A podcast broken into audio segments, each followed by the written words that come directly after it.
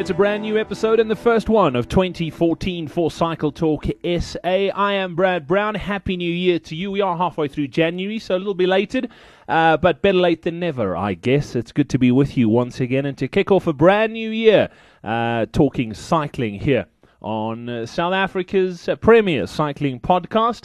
It's good to have you on board. Thank you for taking the time to download and listen to it. Uh, coming up on this week's show, I, ha- I just literally got off uh, a Skype with uh, the most amazing dude you'll ever chat to in your life. Uh, he is doing something amazing. Uh, he has been on the road for six months. He's cycling across Africa, and not just across Africa. His plan is to cycle through every single country on the continent, and he'll end up uh, heading into Europe and then getting to London for the 2015 Rugby World Cup. I'm talking about Ron Rutland. He's doing some amazing things, doing it uh, in honor and to celebrate the life of someone pretty cool as well. So uh, that's coming up on this week's show. And then I also, uh, this week, touched base with Brad Jackson from the VW Cape Herald. That's coming up pretty soon, and entries are closing even sooner. So, uh, chat to Brad to find out a little bit about the race down in Eastern Cape in Port Elizabeth. Uh, find out what you can expect from a road cycling and a mountain biking perspective, act- uh, actually. So, if you're going to be down in PE and you're planning on riding that race, you can get all the details here on Cycle Talk SA this week. Before we get into the show, though, as always, if you'd like to be in touch, you can podcast at cycletalksa.coza. You can also tweet us at CycleTalkSA or pop us a message on our Facebook page as well. And I ask it all the time too, if you wouldn't mind, if you listen to this podcast through the iTunes platform, if you would leave us a review on iTunes and a star rating. It just lets other people find this podcast, just uh, pretty much like you did. And obviously, the more people who rate and review the podcast, the easier it is, and uh, the easier it makes it for other people to find the podcast on that platform. So, uh, if you would do that, I'd be highly appreciative. And who knows, I could give you a shout out in an upcoming episode of Cycle Talk SA. But let's get straight into this week's show and uh, the awesome chat I had uh, with Ron Rutland. I stumbled across uh, this uh, young man on social media and am blown away by what he's doing. South African, up north in Africa, on a bicycle. Uh, it's an absolute pleasure to welcome onto the show this week Ron Rutland. Ron, thanks for taking the time to, to catch up. You're currently in Addis Ababa in Ethiopia, uh, taking a slight break to sort out some more visas. But uh, yeah, off the bike, and it's good to catch up. Oh, Brad, yeah, thanks so much uh, for, for reaching out to me. Uh, wonderful to hear your voice. And uh, yeah, I had, a, I had a wonderful week off the bike, but uh, yeah, edging to get going again. Ron, the, the, the, reason I stumbled across you, I'm always looking out for guys doing some really amazing things and taking on some great adventures, and that's how I found you. And you are doing something amazing at the moment. You're six months into this trip, which you reckon will take you about two years to complete you basically cycling from South Africa through Africa, through every single country. I mean, it's been done that. I mean, Riaan Manser's circumnavigator, like literally went all around the map of Africa. There's guys that have cycled from Cape Town to Cairo, but you going through Africa, going through every single country on the continent. Tell us why. Um, Brad, at, the, at its most basic level, um, I think it's a performance of a a boyhood dream of mine. Um, not specifically cycling through Africa, but you know, growing up, I read every book um, there was to read about travel and adventure, and whether it was people crossing oceans or exploring the Antarctic, or you know, people riding motorbikes around the world, or whatever it was. Um, and I guess I've never grown out of that. Never, those dreams have never died. Um, and as I've grown, grown older, I mean, I think you introduced me as a young man. That's very flattering. But it's only with older age that I've actually um, started realizing that it's not always somebody else that has to be doing these great things. And uh, kind of got tired of reading about other people's stories and decided uh, I wanted to, yeah, just do something, do something different. And uh, you know, uh, you mentioned Riaan Manser, and he's certainly his book, and subsequently I've got to know him fairly well, and he's been a big influence and a big inspiration. And uh, you know, when I sat and looked at this map of Africa, you know, I've only took up cycling a couple of years ago, um, and then realised that you know what a wonderful way to travel um, and see the world.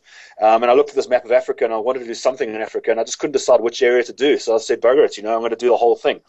Um, and it's not, you know, I'm not trying to do do a world first per se or do something that nobody else has done. But for me, I've never done it, so uh, it's an adventure and a half. And um, I plotted a route that I think is possible, um, and 18 countries into a 48 country African leg of the journey anyway in. um, it's so far proved, yeah, it's proved the case. You know, it's been interesting, but uh, you know, having the time of my life. Yeah, you, you say the African part of the journey. It's not ending in Africa. Tell us, tell us what the whole plan is. Yeah, Brad. So I, I was sitting, with this map of Africa probably in December 2012 when it was all coming together, and um, yeah, I decided I wanted to do every country. And basically, because I've read every book and blog and everything about the subject, you kind of get an idea for what distances people cover and what distances are, uh, you know, realistic. Um, and you know, I'm, I'm a huge, huge rugby fan. I've been to every Rugby World Cup since '95, and in, in, in uh, you know to go and watch them. Um, so it was inevitable that somehow by hook or by crook, I would have been in London anyway to watch the, the World Cup. And, you know, I suddenly realized, it dawned upon me that uh, if I left soon, which ended up being six months later, I could just about get to London. So I plotted this route. I thought I'd cycle to go and support the Springboks, uh, get to London in time, and then uh, watch the Rugby World Cup. So I tried to plot the route that would end in Morocco, and I could just cross the straits and cycle up through Spain. But little old Lesotho basically defined the whole trip. So it kind of forced me east to start. And uh, from there, I just couldn't get the, the route to work to end in Morocco. So I actually ended in Cairo um, in terms of the African side of it, which will be my 48th country, Egypt. Um, and then, uh, yeah, I've got, I want to try and reach uh, Cairo by about February, March um, 2015. Um, and as you say, you know, that's, there's a lot of people who do a lot of cycling, and that's a, Cairo to London is a fairly well documented route through the Middle East and up through Turkey and, and West Eastern Europe to, to, to London. Um, and I think it'll take me about six or seven months. So I'll be riding through Europe in the summer. I haven't plotted the exact route through Europe. I'll just see, see how it goes. And then, um, yeah, I'll sort of reach London by September. Ron, it, it sounds absolutely amazing. Tell me, tell me a little bit about uh, sort of what goes into planning a trip like this. You say it was if if you did it fairly soon, you could have made it by London. So there was six months that you basically had to put this thing together. But but what goes into putting something like this uh, together? Um, Brad, I think uh, to be honest with you, people ask me what the hardest thing is, and the hardest thing is getting to the start line. Um, you know, I, am a bachelor, and uh, have, you know, I don't, you know, I haven't obviously have a wife and kids. It'd be quite hard to do this if I had that. So, I guess from that point of view, I didn't have too much to to worry about. But you know, you still got your life in Cape Town. You know, you've got to, you know, it's it's, it's things like you know, getting out of your leases, getting rid of your stuff. You know, I've been renting a, a, a, a I was renting a furnished flat, so I didn't have much stuff of my own. But literally, it was, you know, in terms of, it was more preparing to sort of clear up my life and just sort of put everything, you know, to get that sort of done was as hard as planning the trip. You know, as I say, basically once you bought a bicycle um, and, you know, you've only got four panniers, going to take so much stuff. So in terms of ta- stuff to take, it's actually relatively straightforward. Um, but what I spent a lot of time was obviously, as I say, was getting uh, my life sorted out and, and, making sure that there was nothing hanging over my head when I left. But it was also um, logistically, I think it was came down to the biggest challenge of this whole journey was going to be visas.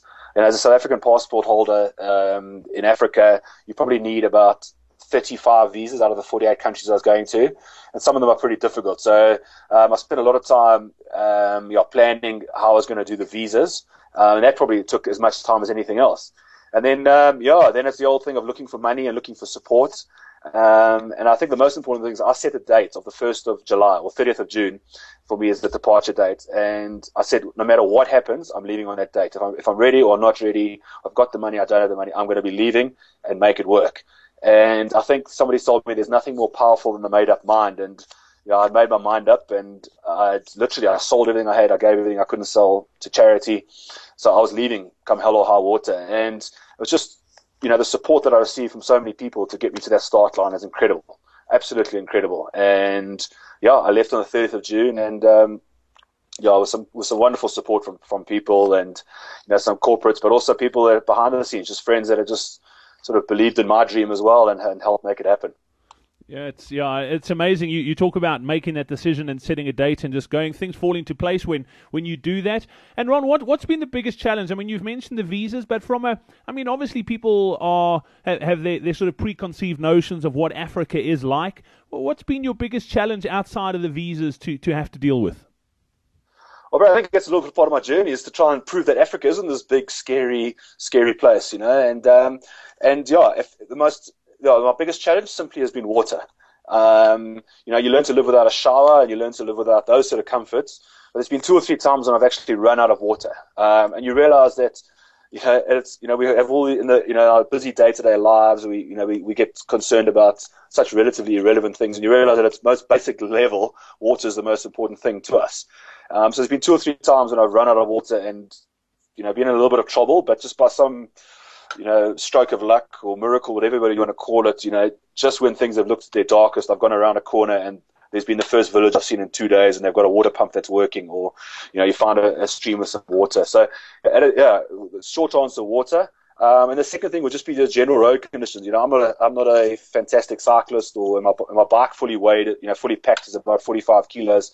So when you've got days and days of roads that are sandy, it's pretty tough going, eh? um, and that's when you really find you find yourself your your mind starts questioning and things like that. But yeah, so it, it's that would be the thing: various road conditions and water. But people-wise, Brad, it is unbelievable. Um, I've been on the road, as I say, just over six months. Um, had absolutely no, not one security concern. I've had no one try to nick anything. Um, and I've stayed in some pretty interesting places. Um, you know, and so many people, like I think, almost expected me to have my bike stolen by now, or you know, expected to me to have my bag stolen, or something like that. But it's just, you know, you obviously have common sense, and you know, especially in big cities when you do go through them, you know, like you would in any any big cities in the world. Um, but in, yeah, in, in, the last six and a half months, I've never ever once had it um, been turned down for a place to pitch my tent. Um, and from a human point of view, it just gives you so much you know, confidence in the human race, you know, and, and just in people in general. And you realize that 99.9% of human beings are amazing people. Yeah. And unfortunately, it's the 0.1% that seem to make the news and seem to make, you know, give our perceptions of Africa or from the outside world anyway. So, um, yeah, that's been a little bit of the story of my journey so far. It's actually so funny that, that people sort of expect your bike to get nicked because you're in Africa. Uh, I can tell you a story. My dad cycled across Spain the last European summer last year, and he had his bicycle stolen in Spain. So, I mean, like. you, there we go, exactly. It's actually really, really funny. And uh, but yeah, Ron, I mean, it sounds it sounds amazing. As far as the, the, sort of distances that you're riding on a daily basis, you, you said that it was quite difficult, and you don't really want to get caught up in uh, in the sort of daily grind of how many k's you're doing. But but on average, what are you sort of covering? Um, Barry, I've done uh, well. The short answer, I've done everything from about 15 k's, which was every every one of those kilometers, every meter was pushed through sand uh, on some days in western Mozambique um, to to a day when I did 180 k's in in northern Zambia, which had a great tailwind, wonderful roads, all seemed to be downhill, and everything kind of clicked into place. So that, that's the two extremes of the scale. But I'd say on a normal riding day, anywhere between sort of 70 to 100 k's. Um, and that would, that would be a normal day on the bike. Um, and obviously, but that, then that also builds in enough time you know, enough fat, I guess, that I can have days off when there's, you know, your body needs to rest. You can't cycle every single day for 800 days, but you, you need to rest. You need, you need to sort out visas. Um, there are going to be times when you're going to, you know, be feel a bit under the weather and get a bit sick. So you need to build a little bit of fat.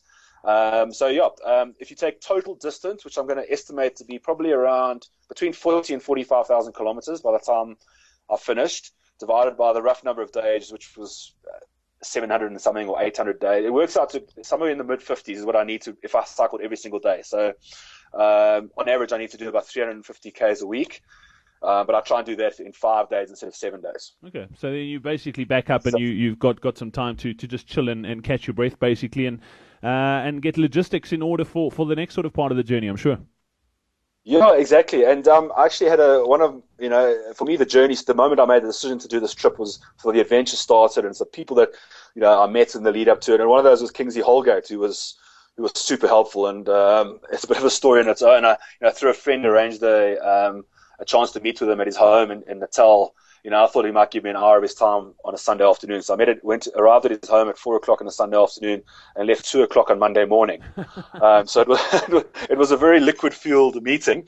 Um, but it was uh, to spend some time with a guy like that was, was hugely inspiring for, for me and to see his enthusiasm, someone who's, you know, if you, you know, on Wikipedia, he's the most traveled man in Africa or something. And uh, to see his enthusiasm for this project was amazing. But so my point was that he's the one that really said to me, Ron, and without being corny, it's not about the bike, you know. You, this is an amazing African adventure you're about to undertake that you happen to be doing on a bicycle. So keep reminding yourself that, you know. Um, and you're going to be, this is, you know, the route that you're doing is unique. Some of the areas you're going through, you're never going to see them again in your life. So make sure that you actually you, you, absorb everything around you and you take it and you, you build in enough time that you can experience some of these iconic African places and people and ceremonies and things like that. So I've been very cognizant of that. And of course, there's days, you know, when you're riding and you, you're just trying to, you know, you're trying to build up some, um, you know, I guess credit and inverted commas. So you've got some miles in the bank. Um, but I have, you know, and that's the great thing about a bicycle is that the unique thing about a bicycle is you feel every little incline, decline. You feel every breath of wind. You feel, you hear every noise. You smell everything. Um, you, are so close. I mean, it's second to walking. There's no way you can be closer to people. So, you know, I'm always stopping in villages for a cup of coffee or whatever the local food is there and chatting to people. And, you know, obviously the language barrier is often a, a thing, but it's amazing how humans can still talk to each other and still communicate, even if you, you don't share a common language. Um, and for yeah, so for me, it's yeah, it's a, without being corny, it's not about the bike, um, and um, yeah, that that's the sort of the reason for not I guess, sprinting through Africa. Mm. Yeah, I mean, it it sounds like a, an, an amazing, amazing adventure, and, and, and I'm really chuffed that you are sort of stopping along the way and, and getting to, to sort of meet people. And, and I think I sort of came across you just before Christmas, actually, on uh, on social media, and uh, I was checking out your photos of your Christmas lunch, and uh, tell us a little bit about that. Yeah, um, Brad, I ended up, um, you know, it's, it's quite hard to plan, you know, quite hard to plan exactly where you're going to be when, but I found myself in far northeast corner of Uganda in a, in a, in a border town, um, with, you know, not knowing, obviously not knowing a soul. Um, and on Christmas Eve, I arrived in this town, I think it was, in the late afternoon. Um, and you know, I was looking a little bit lost and just trying to find a place to pitch my tent or you know, a cheap grimy guest house to, to check into. Uh, with this this um, this Portuguese guy weighs me down. Um, just you know, I says, "What the hell are you doing?" Basically. so I got chatting to him, and um, and anyway, then he introduced me to a South Sudan friend of his who ran, who runs a local a local shop on the main on the high street there. And we had an afternoon coffee together. And uh, next thing, it's um, the South Sudanese guy invites myself and uh, this Portuguese guy works for an NGO to lunch the next day at his home with his family. So I had a um, a goat stew Christmas lunch with a Portuguese guy and a South Sudanese guy and his family in far northwest Uganda. So it's a pretty unique Christmas and uh, makes for a very very memorable one too. That, that's one you're never going to forget. I'm I'm absolutely sure. no, completely, and it's um, those little things. You know, you never know what's around the corner you know, I was expecting um, another just another day on the bike. Uh, absolutely, it, it, was just going to be another day for me. And next thing I got persuaded to spend, you know, just just to to get off the bike for a day and then join these guys. And uh, it's been an absolute highlight. And you know, there's, there's nothing there was nothing fancy about it or anything, but it's just a simple meal with wonderful folk. Uh, in a unique part of the world, and it's those are exactly the memories that you that you take away from this trip. Ron, are you, are you, you obviously are, but uh, how are you documenting this uh, this whole journey? Um, Brad, I've actually, um, yeah, so basically, um, I've got a dictaphone, is, is the short answer, and I try and do something every day, a couple of minutes into a dictaphone. Um, and I've got a friend of mine who's kindly agreed to transcribe those. So I think that's good. Those are kind of what my diaries are, and that's that's stuff that I'm just going to keep in my own background. So afterwards, if I, you know, um, you know, it's just for me, it's a record of, of my journey. And it's the nice thing with a dictaphone is that you can hear how you feel. You know, A, my handwriting is so shocking that I wouldn't be able to read if I wrote my own things down. Um, and yeah, you know, I listen back to some of them sometimes, you know, and, I, and, I, and you can actually hear your, your tone of voice. You can hear if you're on a high or if it was a struggling day. So I think that's a nice thing with doing it like that. Um, but also, I've just started doing, you know, I had so many friends that have been so, you know, so interested in what I'm doing. And I was struggling to sort of update my website, you know, with blog entries and finding things, you know, um, you know, finding a sort of any sort of routine. So I've just started doing a weekly update. Um, and basically, it's very simple. I've done a little template for myself where I talk about some of the highlights of the week, some of the challenges of the week, you know, where I've, you know where I cycled to and from, um, and just some of my thoughts. And I email that out to basically anybody who wants it. And I also post it on my website, which is fatkidonabike.com and I send it out through um, the, my Facebook page and, and, Twitter as well. So I'm trying to do that on a weekly basis. I'm doing it for about six or seven weeks now, um, and it's a great way for me to sort of, um, you know, to, yeah, remember little things that have happened, um, and for people that are interested to to share my journey. Yeah, I mean that's that's also I've been following those and, and they're amazing. What I'll do is I'll post those links as well, so if people want to uh, follow your journey along with us, they can. And then just finally awesome. to wrap things up, Ron, t- tell me about Letty. I mean, there, there's a big, big part of this as well that that uh, you, you're sort of doing it uh, for, for someone else as well. Tell us, tell us the story about Letty. Yeah, Brad, it's it's it's, it's an interesting one. It's it's a Letty is a her name is uh, Nikki Haynes, and um, she's a very dear friend of mine. Her and her husband are a wonderful couple with three young kids. Uh, and I've only got to know Letty since I've been back in South Africa the last few years. But it's just one of those. She's just one of those people, and they're one of those couples that, yeah, just from the moment we got to know each other, we became very firm friends. And um, a couple of years ago, um, she got diagnosed with breast cancer, um, and her and her husband are the most active people you can possibly imagine. There's, I don't think their family has a TV because their kids are just out and about, you know, climbing trees, running. He's a keen paddler. Nikki's a great cyclist and runner, and they're just active, healthy people. And for someone, you know, for that and that can, you know, so so healthy to get struck down with cancer was a shock to so many of us. And basically, the way that all of us who who know her well have kind of supported her is by celebrating our own health and you know um, celebrating the fact that we are active and that's the way that we support her you know. And anyway so she fought breast cancer and for that whole year we were doing things like letty's runs and letty's this and just you know building up this good this, this sort of this goodwill and, and sending her positive vibes and just showing that we're supporting her um, and then wonderfully, um, at the Two Oceans at, at, the beginning of 2013, that Two Oceans, she got cleared with cancer just before that. Uh, and it was just a time of celebration, and um, you know, and, and we did a Letty's. Well, some of the guys did it. I was unfortunately injured, but some of the guys did a Letty's run, which basically they did um, the, the that uh, you know a, a, big run overnight before the two oceans. Basically ran to the start line and ran the two oceans, and it was such a time of happiness. And then about a week later, or two weeks later, um, uh, Zug, who's Nikki's husband, sends out an email to all of us, and it's the most I've never in my life had a, had an emptier feeling. And basically, the short of it was, guys, um, Nikki had a pain in her shoulder. Went to just thought it was, you know, a, a bruise from a fall or something on her bike. But unfortunately, the cancer's come back, and it's come back much more viciously. It's come back. It's attacked the bones, um, and yeah, so from the high of having it cleared literally a month later, having this news um, was devastating. And so, you know, for me, I'd already decided I was doing the ride, and, and for me, it gave my ride some purpose. So I dedicated it to Letty. Um, I've called it Letty's Ride.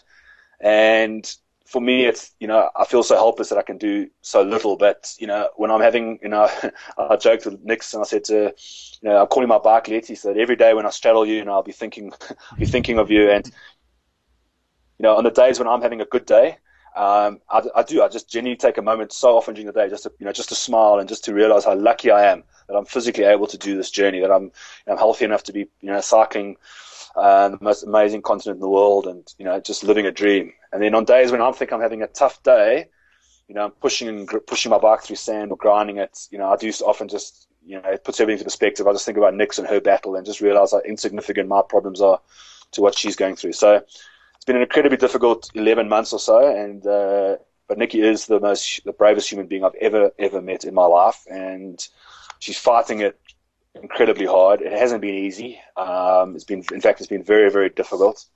Um, but if there's anyone who's going to beat this thing, it's her. Ron Rutland, that's an amazing, amazing story. I think what you're doing is phenomenal, and uh, yeah, I definitely look forward to catching up again soon. Uh, safe travels, and, and we'll definitely chat soon. Brad, thank you so much. It's been wonderful to chat.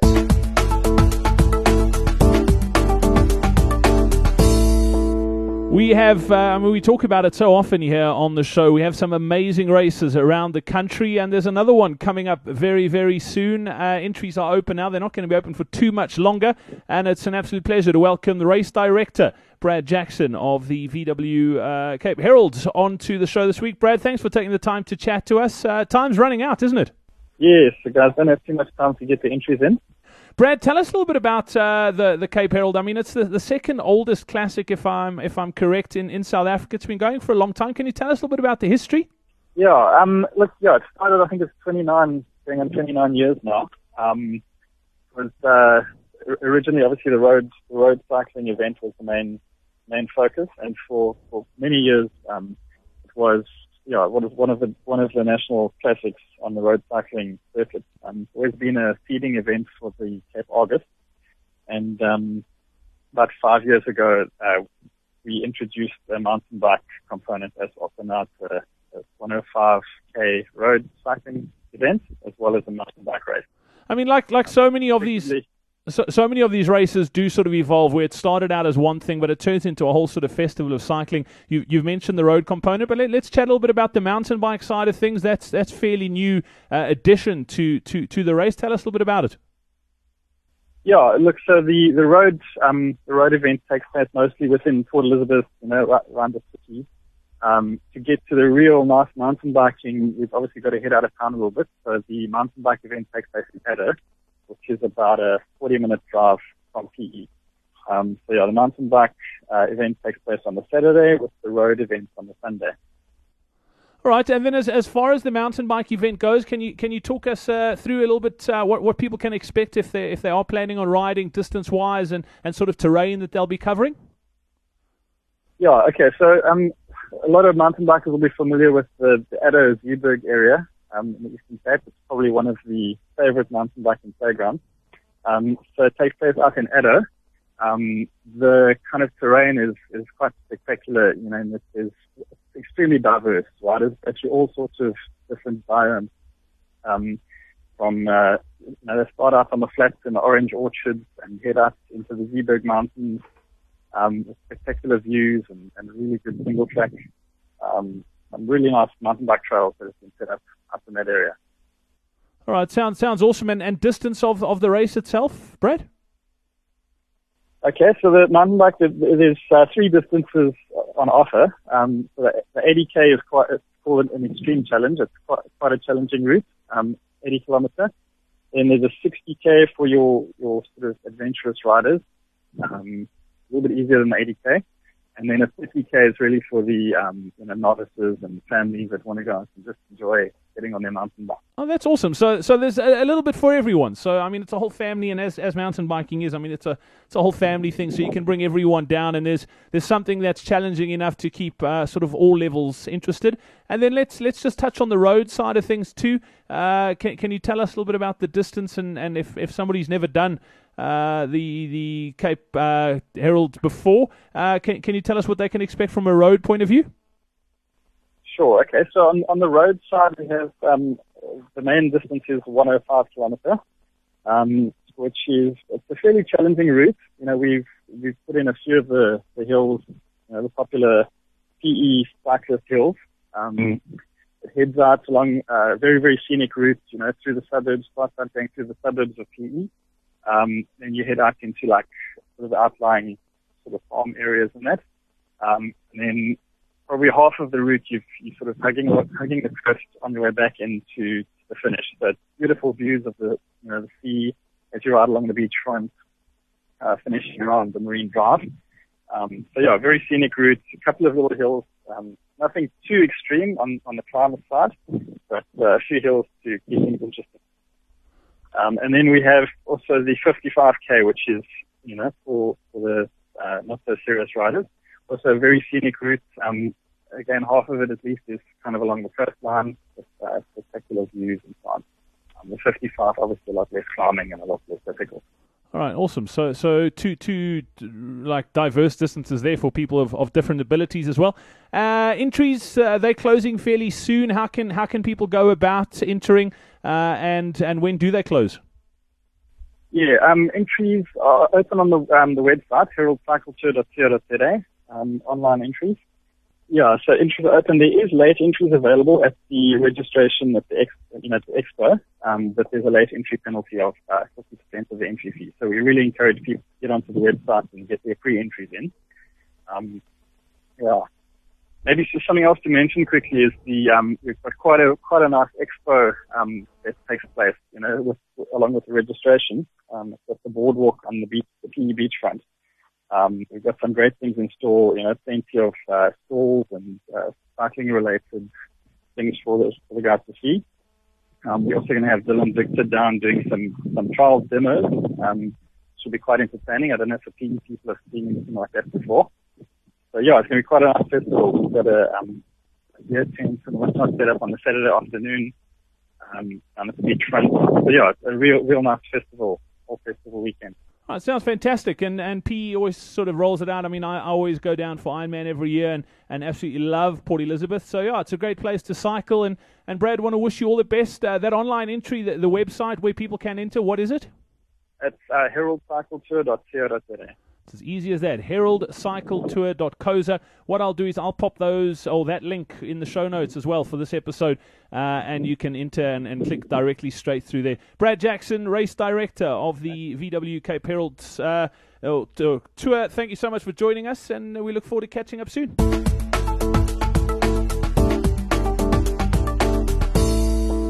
Well, the first edition of Cycle Talk SA for 2014 in the bag. I hope you enjoyed it. I hope you enjoyed my chat with Ron. And yeah, I will definitely keep an eye out with uh, what he's up to. And we'll get him on the show again in the next four to six weeks and just continue following his journey here on Cycle Talk SA. I think what he's doing uh, is phenomenal. And I think deep down, every single one of us would love to do something like that. But obviously, uh, not, not really possible for most. Uh, it's it's really difficult, but hey, I'll live vicariously through Ron Rutland. I don't mind. I think it's fantastic what he's doing, and also thanks a lot to Brad Jackson for chatting to us today as well. Uh, until next week, be in touch. Podcast at cycletalksa.coza. Tweet us Cycle Talk SA or look us up on Facebook as well. I look forward to hearing from you. Until then, have yourself a superb week, and we'll chat soon. Cheers.